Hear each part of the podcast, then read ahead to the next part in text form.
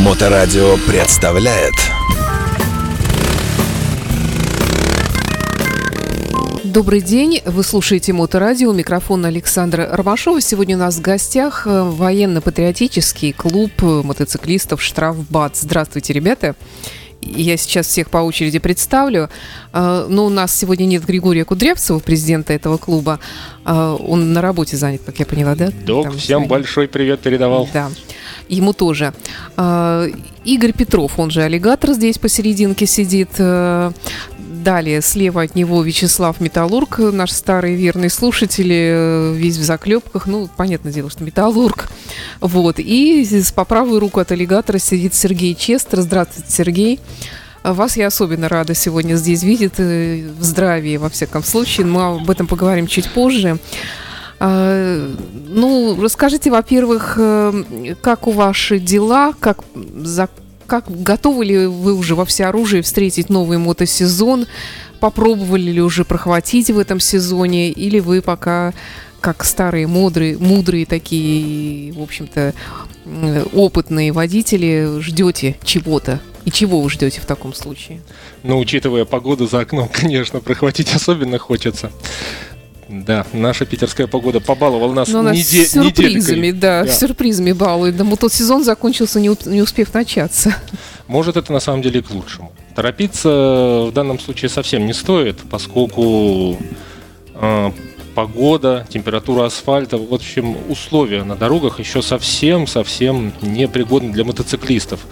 Стоит всегда помнить, что главная опасность для нас, мотоциклистов, водители – начнут на нас обращать внимание только после официального городского открытия мотосезона, который в конце апреля 29 А вы числа. думаете, водители прямо вот следят, когда там они чего открыли, но если, конечно, кто не столкнулся и не увидел непосредственно, когда закрыли, они не в курсе, они вообще, ну, видят какие-то идиоты там, стали чаще, но, может быть, э, э, будут поглядывать иногда в зеркала, дай бог. А так, в принципе, мне кажется, все настолько погружены в себя, им глубоко наплевать вообще. Я на не соглашусь. Да? Учитывая, что мероприятия наши э, мотоциклетные гремят на весь город, э, идет большая кампания, реклама, везде афиши, акция внимания мотоциклист. То есть э, мотообщественность Питера в виде мотоклубов, мотообъединений на самом деле достаточно серьезно к этому подходит, к подготовке м, города и мотоциклистов, и автомобилистов к мотосезону. Поэтому ощутимая разница, и это видно, что до открытия, как водители реагируют – да и вообще еще пока, как говорится, только снег сошел, они не привыкли. Сколько появляется на дорогах э, водителей, так называемых подснежников, которые всю зиму не катались, а... Ну, это большинство, мне кажется, таких все-таки. Ну, да, да. Вот, они выезжают, они тоже начинают потихонечку после вот этих мероприятий. Слушайте, а вы же тоже подснежники, да? А, в каком-то в каком-то смысле да. Ребята из южных регионов, там с Краснодарского угу. края, а, с Крыма пишут: вот у нас сезон круглый год, ну там за исключением недели-двух, когда совсем погода плохая. Но с другой стороны, вот это приятное чувство ожидания мотосезона, когда хочется прокатиться, для них, уж извините, ребята, это обыденность, а для нас это праздник. Да, согласна, пожалуй, так и есть. Но сегодня мы много будем говорить о безопасности, потому что сезон действительно начинается, и мне кажется, сколько бы мы про это ни говорили, лишним никогда не будет напомнить, тем более от э, лиц таких, в общем-то, довольно авторитетных в мотосообществе Петербурга. А официальное открытие сезона у нас когда будет? В последних числах апреля, да? В субботу, 29 апреля. До этого, как обычно, состоится жеребьевка. Недавно неделю-другую назад состоялось э, большое совещание. Теперь открытием мотосезона занимается э, спорткомитет Петербурга. Они да. подходят к этому очень основательно, готовят праздник на Дворцовой, готовят маршрут. Э, колонна пойдет, ну, уже можно сказать, традиционно на Имис. Угу. Вот, то есть праздник будет, все будет. К сожалению, стоит извиниться перед водителями, будут перекрывать город на какое-то время. Но, с одной стороны, это неприятно, но с другой стороны, это, опять же, ну вот эта организация э, праздников, открытия и закрытия, уже прошло закрытие в 2022 году в сентябре, я на нем побывала, и у нас э, целый ряд претензий возник, как, в общем-то, как журналистов скорее, наверное. Во-первых, потому что колонна мотоциклистов была абсолютно как бы отделена э, забором, решеткой от э, зрителей. Зрители не могли с ними пообщаться, и вообще непонятна эта система пропусков. Э, и много других таких нюансов, потому что мне казалось, что раньше э, как-то было все-таки спокойнее, когда, ну не, не то, что спокойнее, но во всяком случае это было интереснее. Люди могли подойти, пообщаться с мотоциклистами, никаких, э, в общем-то, чрезвычайных ситуаций не возникало, там драк между обычными людьми и мотоциклистами, ни, ни, ни, никакой безопасности никто не нарушал. А вот в прошлом году вот это вот разделение, оно просто, ну, меня лично оно просто обидело. Э, и мне показалось, что это излишняя какая-то мера предосторожности. Будет ли это учтено, если вы, конечно, в курсе? Ну, это как посмотреть. С одной стороны, да, это неприятно, то, что непосредственно к мотоциклам э, не подойти. А с другой стороны, такие времена, такие требования безопасности. И на самом деле для мотоциклистов, для выезда колонны, э, это очень удобно, когда вот так заграждениями на сегменты все это поделено. То есть не создается большой суматохи. Выезжает один сегмент, второй, третий, четвертый. Ну и не стоит э, забывать, что э, организаторы меняются и постепенно набираются опыта. Я думаю, что все пожелания в конечном итоге, так или иначе, которые не противоречат определенным требованиям э, того же спорткомитета и города, будут учтены. Ну, будем надеяться, что так оно и будет. Эм, давайте, наверное, прервемся на пару минут. Ну, прежде чем мы послушаем хорошую музыку в нашем эфире, я спрошу вопрос, который мучает нас с Сашей, как поживает гусь, знаменитый гусь по имени Ганс, который на самом деле нам э, э, в общем-то, э, Григорий Кудрявцев сказал, что это девочка. Вообще-то, но вы держите ее за пацана, поэтому он Ганс. Как он поживает? Отлично. Два раза в год, большое, порядка 50 яиц. Ну, хороший гусь, да, все-таки. Да. Постепенно становится звездой реконструкций, постепенно становится звездой кино. Вот. А главное, что живет в клубе, охраняет вход, то есть э, в клабхаус мимо гуся не пройти. К сожалению, зевак всяких хватает, учитывая, что часть техники стоит на улице. Ну и количество покусанных увеличивается. Ага. А он там э, один вообще может оставаться и как-то следить, как собака вот э, за территорией? А он никогда один не остается, поскольку в клубе всегда есть дежурный, который ага. вместе с гусем несет вахту. Ага, понятно. Мотоклуб «Штрафбат» сегодня в студии Моторадио. Мы продолжаем наш разговор. А, скажите, я прочитала, что у вас недавно была какая-то реконструкция в Красном селе напомню нашим слушателям, что мотоклуб «Штрафбат» занимается еще реконструкциями. Что это было посвящено какому-то событию конкретному? Расскажите, как это произошло, что это было действительно и о чем? Да, одно время у нас э, было такое небольшое, вот в, в прошлом году затишье по реконструкциям. Сейчас э, хорошо, что это все понемногу восстанавливается. И даже если брать не недавно, а с начала года, э, посвященное юбилею прорыва блокады, полному снятию блокады. И дальше вот как раз серия реконструкций, посвященным э, разным событиям. Последний это у нас по финской, по, по Северной войне. М, к сожалению, сейчас э, в реконструкциях немного меньше людей участвуют, поскольку в том числе очень многие э, реконструкторы, э, как добровольцы, вот, сейчас участвуют в СВО. Но движение продолжается, и сейчас как никогда вот эта патриотическая составляющая нужна нашему государству. Молодежь интересуется, ходит, смотрит, э, технику старую изучают. То есть, как говорится, история должна жить, в том числе. Эта реконструкция была посвящена э, советско-финской войне, которая была между Первой и Второй мировой войной, то есть ближе к первой, да, по-моему, если не ошибаюсь, там. Да, Или что 39... это было? Да. Какие годы? 39 год. А, все-таки вот. ближе к второй, да? Серега, как да. знатный реконструктор, может про нее как ну, раз расскажите. подробно рассказать. Ну, про реконструкцию я не участвовал на тот момент, находился в другом месте, да. Советско-финская война. Ну, там одна переходила в другую, в общем-то, тоже такие э, были э, события интересные. Ну ладно, тогда не будем углубляться в эту историю сегодня. Но это на самом общем... деле одна из тех э, реконструкций, одна из тех страничек истории, достаточно для нашего государства неприятных. Да. Вообще для нашей истории. Но в любом случае был, э, был такой момент истории. Наши бойцы, хоть и с большими потерями, героически сражались. И одна из тех реконструкций, где в основном-то Красная Армия во всех реконструкциях выигрывает, но вот именно в этой э, наша сторона проигрывает. И м, отдельно стоит упомянуть, что у нас в городе достаточно большое движение, которое занимается как раз фи, э, реконструкцией финской стороны. Вот, так что совместно с ними уже который год очень хорошее, замечательное мероприятие. Какая-то техника для нее специально для этой реконструкции подбиралась? э, И обмундирование? Обмундирование все э, отдельное, которое на Вторую мировую не подходит. Техника там не участвует, в основном стрелковое оружие, минометы и пушки легкие. Я интересную вещь слышала по поводу того, насколько лучше были подготовлены тогда финны, именно как э, к зимней войне, э, насколько у них были более практичные, э, там, не знаю, как это, шинели там или что-то у них были какие-то обмундирования, и насколько, в общем-то, наши были не очень готовы, но зато этот опыт, который они приобрели в результате этих боев, они потом использовали уже в зимних сражениях э, Великой Отечественной войны.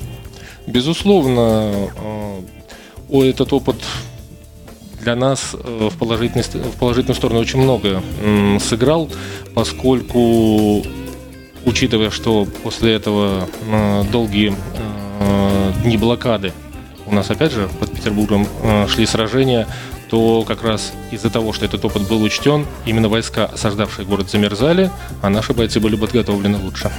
Мгм. А, Сергей, э, я знаю, что вы сейчас находитесь в Петербурге на реабилитации. Вы поехали на Донбасс добровольцем.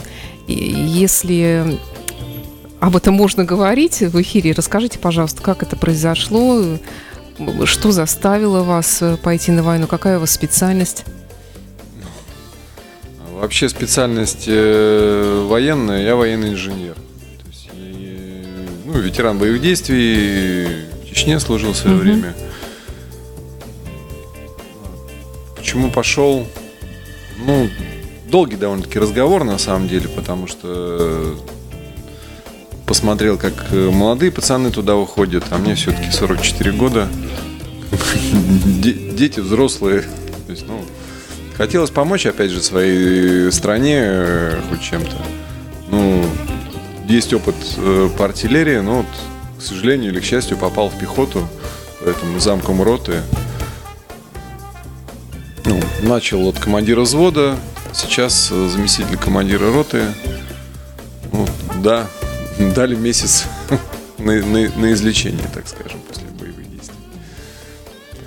Ну, я понимаю, что, наверное, вам дико находиться вот в студии, где вот э, веселье, в общем-то, у нас, ну не, ну, не то, что так сказать, что мы, конечно, тоже, естественно, в курсе всех событий, естественно, тоже все переживаем, но, тем не менее, наверное, э, немножко странно вот находиться после всего того, что вы повидали Ну, вы знаете, там как бы, да, в миру.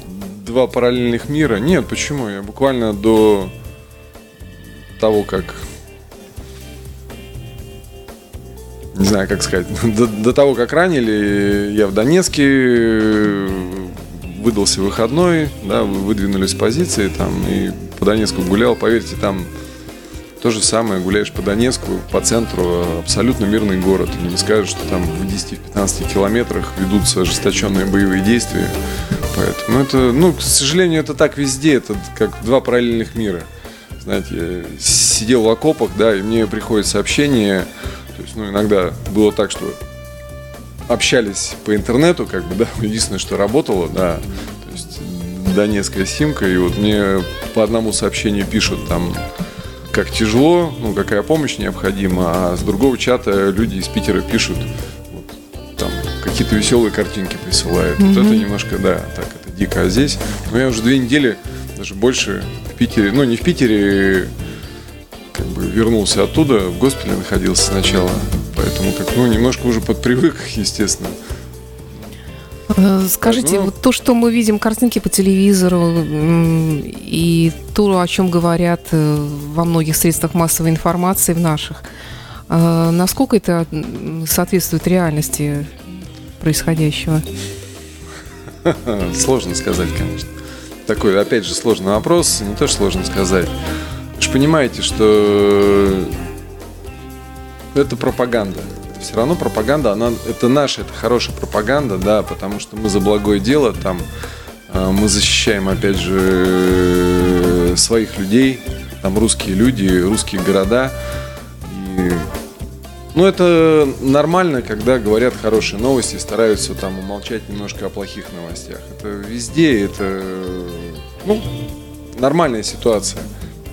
Мы должны поддерживать э, и патриотизм, и движение, поэтому...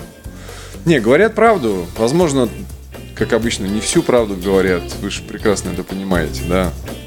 Естественно, стараются говорить больше о хорошем. Ну, просто иногда смотришь и создается ощущение, что как бы потери только несет украинская сторона в этом. Ну, у нас, как обычно, данные о потерях э, засекречены, но по своим наблюдениям, ну, хочу сказать, что наши потери при наступлении, они меньше, меньше, да, чем украинские. Потому что когда они на нас э, наступали, у них было в разы больше. Ну, к сожалению, проблема в том, что мы сейчас наступаем, и та территория, на которую мы наступаем, ими очень хорошо изучена, да. Ну, сложно. Для нас она новая. Когда мы стояли, то было попроще. Очень многие мотоклубы петербургские, не только мотоклубы, конечно, и многие люди собирают помощь для солдат. Э, Действительно ли эта помощь нужна? В каком виде? В каком объеме? Тоже такой вопрос многогранный, потому что если, допустим, вот брать обычную пехоту, ну, мне было намного приятнее получить э, те же самые письма, да. Вот нам писали дети, у меня в землянке, потом мы жили в домике, вот на стенке я вот прикреплял эти письма, да. Ну, такой острой необходимости в чем-то, ну, действительно не было. То есть не могу сказать плохого. Снабжение, ну, у нас, по крайней мере, в армии было нормальное. То есть были сложности, допустим, на передовой с доставкой. Да, там под обстрелом, естественно, вести там продукты сложно. Там и там день не ели, два не ели, там воду из луж пили. То есть, ну, было всякое. да.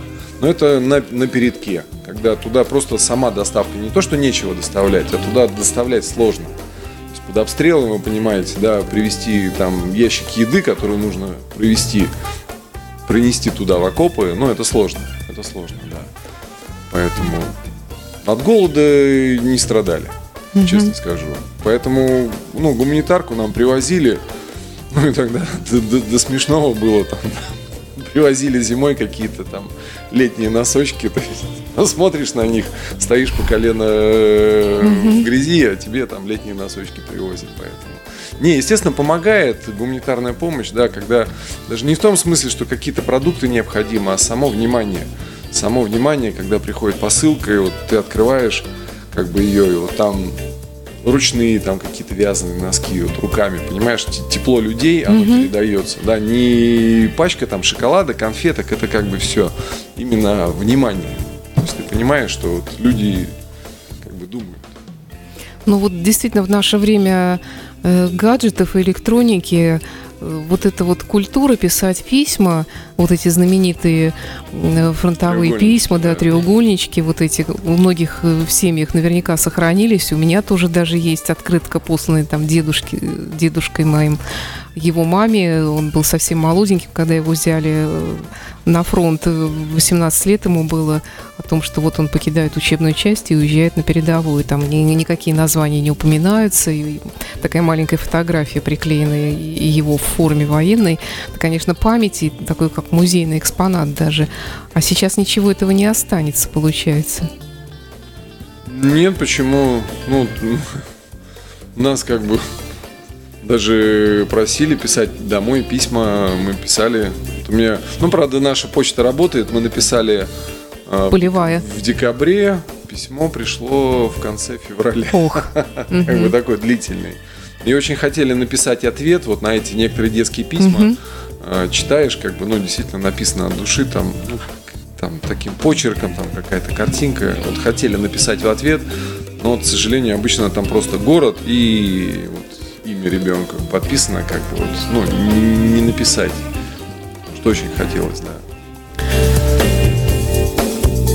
Продолжаем наш разговор. У нас э, в гостях сегодня мотоклуб «Штрафбат» э, без Григория Кудрявцева, к сожалению.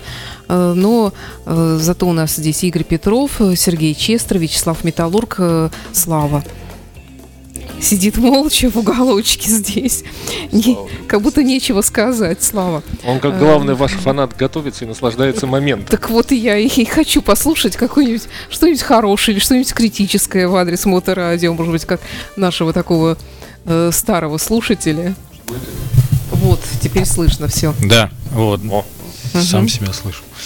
Ну, да, наверное, можно сказать только хорошее, то, что вы тоже, как мы, держитесь, несмотря там на всякие события в мире и, и в городе. Ну вот, там, я помню, когда там в центре была студия, да-да-да.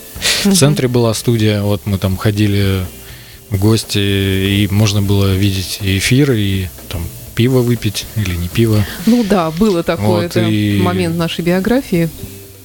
И когда там фонтанка была, тоже, ну то есть такие, можно сказать, тоже ортодоксальные у вас э, наклонности. Вы, у вас там саундчек, вот он как был, так и есть, там, там первые треки выходят, там забойные, они так и выходят. Ну, авторы, да, то, что новые там появляются, интересно послушать. Ну и э, то есть дифференциация это потоков там, то, что там без ведущих иногда, особенно когда там едешь, ну, чтобы не отвлекаться там на голос, тоже удобно. И что приятно, ну, то есть отпадает вот эта вот необходимость, ну, лично у меня, я не знаю, там за всех не скажу, подбирать э, плейлист, да, там моторадио включил, там хорошая музыка, сто процентов, как бы, там, не как на других станциях. Хороший трек, потом какая-нибудь попса там или еще что-нибудь. У вас там такой вкус всегда подобрано. Ну и плюс там новые треки какие-то появляются, ты слушаешь там, о, здорово, там потом ищешь в интернете, слушаешь альбом там. Ну вот.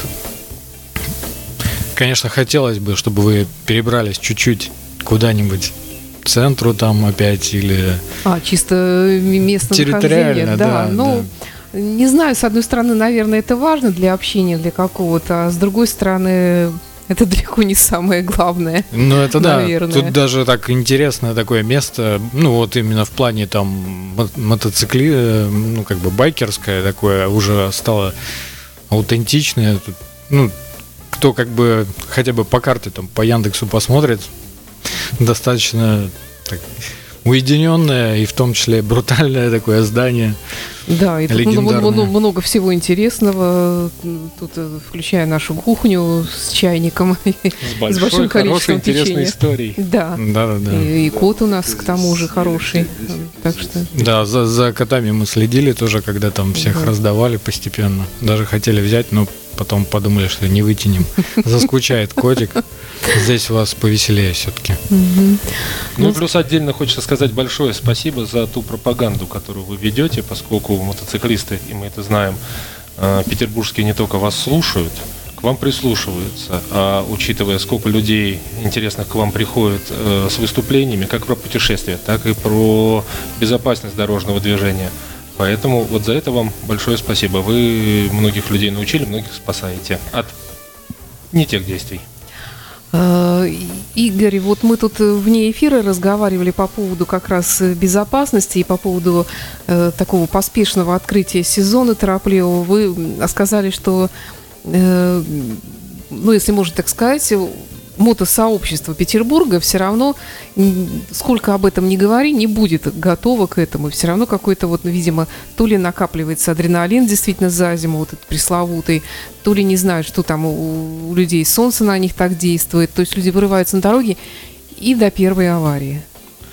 Все по большей части от э, неопытности. Адреналин, в принципе, будет всегда. Он летом, когда жарко, когда хочется сесть вечерком на мотоцикл, прокатиться еще, в принципе, можно экипировку не надевать, и так нормально.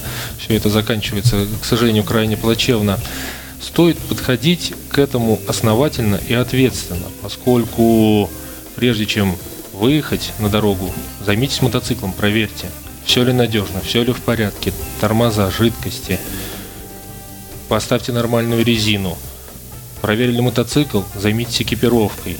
Как ни крути, но есть такая поговорка, все падают, так или иначе. А, если не на скорости, просто накатался, забыл подножку угу. выставить на ровном месте. Мой последний случай. Завалился, встал, забыл про подножку, завалился, мотоцикл на меня. Ну, что, господи, я в куртке, в шлеме. По -по Поднялся на царапину, с сожалением, посмотрел, мотоцикл поднял. Все, поехал дальше. Поэтому скорее спешка и неподготовленность. Плюс не забывайте, что даже когда асфальт а, оттает и уже будет казаться, что вот, все, можно кататься, в теньке все еще может быть лед. А, в принципе, вот когда стабильно ночью плюс 5, плюс 6, плюс 7, вот тогда уже, да, тогда все.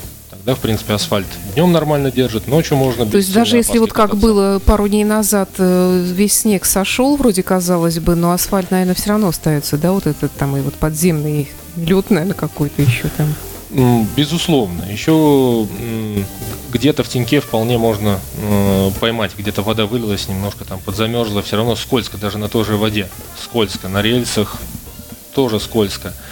Э, одно дело, когда ты выехал в организованном пробеге с отсечкой, вот, э, медленно, печально, доехал до стрелки, все пообщались. После этого э, понемножку осторожно разъехались по домам. А другое дело, когда человек думает, все, оттаяло, пора летать.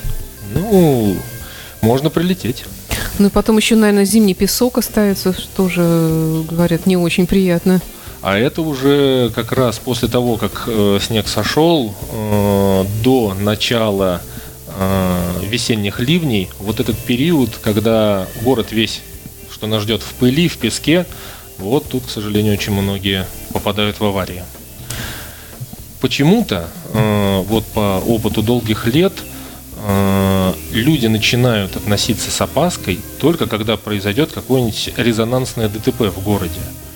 Вот после этого все смотрят на это, кто-то попадает в тяжелую аварию. Ну да, да, тогда надо, наверное, быть поосторожнее. Тогда, может, еще не спешить или еще... То есть какую-то жертву приносит, получается, город. Ну, не город жертву приносит, тут скорее человек, э, тот самый несчастный своим примером, показывает всем остальным, что мы отнюдь не бессмертны и не стоит пренебрегать э, банальными мерами безопасности, которые для нас, в принципе, э, так или иначе есть. Понятно, что сейчас подготовить мотоцикл, купить экипировку в нынешних условиях это дорого, а некоторым хорошая, дорогая экипировка в принципе недоступна вполне себе есть китайские аналоги. Лучше хоть что-то, чем ничего. Ну вот по поводу, кстати, китайских аналогов, тут э, сейчас и китайские мотоциклы заполонили наш рынок в большом количестве, и действительно экипировка, и запчасти, детали. Э, вы уже сталкивались с такой вот проблемой импортозамещения какого-то, вот именно в сторону туда, Китая, Индии? Я бы на самом деле не очень, э, во-первых, я бы э, рекомендовал с большим вниманием э, относиться к таким вещам, как, например, моторные масла или резина, угу. да, поскольку очень много на фоне дефицита, в том числе прошлогоднего, появилось контрафакта. То есть их, конечно, все эти фабрики накрывают, но и случаи, когда люди себе покупают масло известной марки льют, а потом э, у них на спортивных мотоциклах движки сгорают, и они приезжают в сервис, думают, почему, а им говорят, что, собственно, вы и не масло-то залили. Вот. Э, в этом плане лучше не экономить. Если лили мало, масло определенное, то им и пользуйтесь. Ну и поставщиков, наверное, тоже надо стараться не менять, не вестись на вот эту вот выгоду на Яндекс Маркете, да, там, что посмотрел, дешевое какое-то предложение, о, круто, там, сэкономил, залил, а потом, как бы вот даже у меня был случай, именно как раз, по-моему, прошлый год, я там, ну, одно и то же масло покупаю, но там не всегда, ну, иногда вот этот как раз-таки ажиотаж какой-то там разобрали, тут нет, кататься хочется, идешь, покупаешь, меняешь. И там Игорь там про спортивный мотоцикл сказал. А в принципе, ну, чоперы, да, там тоже это, как оказалось, важно. То есть я залил масло, а у меня мотоцикл вообще перестал ехать. Ну, не в плане, что он не трогается, а когда там едешь по кольцевой, Мгм. да, или по ЗСД, нету там той тяги, нет мощности, он не так набирает там скорость. Приезжаешь в сервис, говорят, ну не может быть такого. Поменяли масло, поменяли фильтр, промывку, все, как новый мотоцикл То стал. есть, э, грубо говоря, нельзя экономить на том, что наливается все, что внутри мотоцикла находится. Ну и также резина, подшипники, ну то есть все, что, ну мотоцикл это ваш э, друг, товарищ и как бы если его не любить, то он, э, ну ответит, наверное, тем же, тем более это жизнь, как бы. А все-таки на чем можно сэкономить?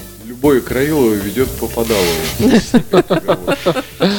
И возвращаясь к теме безопасности, на самом деле хотел бы тоже сказать, э, ну сейчас все в социальных сетях есть, э, перед началом сезона, ну рекламировать не буду, много по Питеру мероприятий про- проводят различные мотошколы, различные организации э, восстановлением навыков.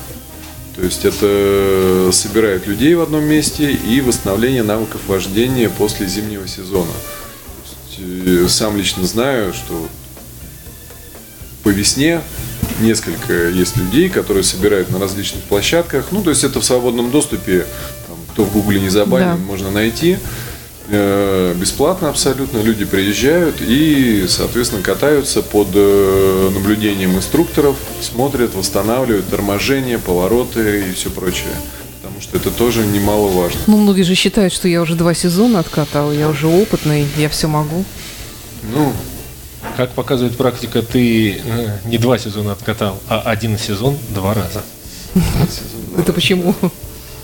Ну, это как, э, не знаю, известный анекдот, когда мотоциклист с гонщиком спорит, вот у тебя опыт 10 лет, и у меня опыт 10 лет. Тот говорит, ну, немножко не так. Я на протяжении 10 лет свое мастерство оттачивал, а у тебя э, один год 10 раз. Ну, в общем, да, наверное, пожалуй. Ну, вот, кстати, немножко хотелось бы еще порасспрашивать про планы мотоклуба «Штрафбат». Вообще на, на этот сезон какие-то планы строите? Или с планами сейчас сложно?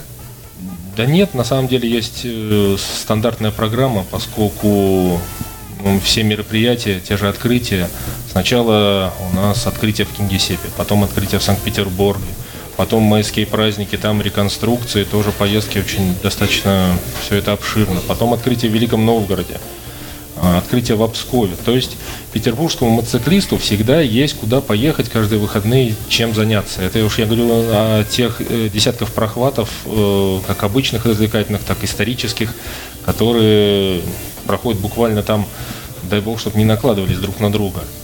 Вот, поэтому начало сезона так, а если брать э, большие поездки, ну, мы традиционно планируем э, наше отделение в Белоруссии посетить.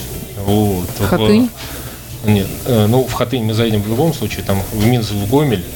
Вот, э, поскольку, к сожалению, как пришли новости Брестского фестиваля, самого большого, который у нас проходил в этом году, не будет. Вот, А но, почему? Видимо, организаторы решили, что в современных реалиях лучше. В конечном итоге мероприятие коммерческое, оно должно окупаться, чтобы Ну да. соответствовать тому качеству, которое оно дает. Если этого не получается сделать, то зачем себе в убыток или проводить, например, плохо, проще обождать. Вот, поэтому в Беларусь на недельку, как обычно, мы съездим, прокатимся, в том числе Хатынь, конечно, место знаковое, место с безумной атмосферой. Вот, э, посетим. А летом, скорее всего, в августе по Золотому кольцу. Тут э, у нас э, очень много красивых городов, красивых маршрутов. И, безусловно, стоит сейчас это все посмотреть и посещать. Да, и я действительно я слышу все больше таких интересных э, рассказов от путешественников. Вот в частности, конечно, наш коллега Олег Капкаев, который вернулся с Дальнего Востока, куда он проехал буквально вот действительно из Выборга на трех колесах, правда, на, на трайке. А, Ну, э, это очень интересные рассказы, и сколько у нас городов в России, везде-то своя специфика, и везде какие-то свои особенности, о которых мы даже не подозреваем, живя здесь, что вот есть Урал, и, казалось бы, там э, за Уралом уже вообще ничего нет, а оказывается, там бурная жизнь, и очень, ну, может, конечно, такая более разряженная по километражу, но, тем не менее, э, ну, и мотоклубы там существуют, пусть даже в небольших каких-то населенных пунктах, но тем не менее существуют. И даже в таких э, местах, где мотосезон не очень велик. Э, что там, вопросы нам задают? Или что, комментарии какие-то? Угу. Так сказать, радиослушатели, радиослушатели просят передать привет Михаилу Фетисову большой. Так что, Миша, Привет тебе. Хорошо. Ну что ж, давайте еще тогда подытожим наш сегодняшний разговор вот по поводу начала мотосезона. Вот самые главные э, Давайте перечислим самое главное, что должен сделать э, человек, который уже, которому уже не терпится, который уже сходил в гараж, посмотрел, как там у него стоит мотоцикл, э, примерил курточку, может быть, шлем, в шлеме сфотографировался и так далее. Что нужно сделать? Ну, не знаю взять пивка, сесть на мотоцикл и как следует задуматься о том, хорошо ли у тебя подготовлен мотоцикл, нормально ли у тебя экипировка, куда бы ты хотел поехать, как там друзья, спросить, как у них дела, покататься и, возможно, если этот человек еще этого не делал, распланировать свое первое путешествие. У нас очень много мест, куда можно поехать, как близко, так и далеко. Я вот, кстати, по поводу гуся еще вопрос хотела задать, э, совсем забыла. Э, вот вы проводите реконструкции и сказали, что э, он активно принимает участие в них. В качестве кого, как? Как он вообще к этому относится? Вообще, насколько он понятливое существо? Да, в принципе, вполне себе. Обычно он выступает в роли, так сказать, приманки для немцев в какой-нибудь корзинке, которые радостно за ним бегут, а потом убегают от угу. советских бойцов которые гусята в обиду не дадут. Uh-huh. Вот. У него очень много ролей. Вот в любой роли, в которой надо, он готов выступить. А, действительно, он сообразительное животное. Вот, ну, я не знаю, как можно ли сравнить по соображательности, скажем так, грубо говоря, с, там, с кошкой, с собакой. Да вполне. Своих узнает. Угу. Ну, есть, правда, свои, которые его не очень любят, поэтому он не любит их в ответ. Вот. Но Желающие съесть вряд ли найдутся. То есть все на уровне эмоций большей, большей частью. Ну да, учитывая, что 20-25 лет гуси живут, то Ого, с каждым ничего годом, себе. С каждым годом все умнее и умнее. Да. Ну что, спасибо, ребята. Я желаю вам всяческих удач в новом сезоне. Сегодня у нас в гостях был мотоклуб «Штрафбат», Игорь Петров, Вячеслав Металлург, Сергей Честер. Вам безопасных дорог Э, не только в городе. Э, Сергею скорейшего выздоровления э, и всяческих удач вам. Спасибо, что пришли. До Спасибо встречи большое. в эфире. Спасибо вам, что пригласили. Моторадио представляет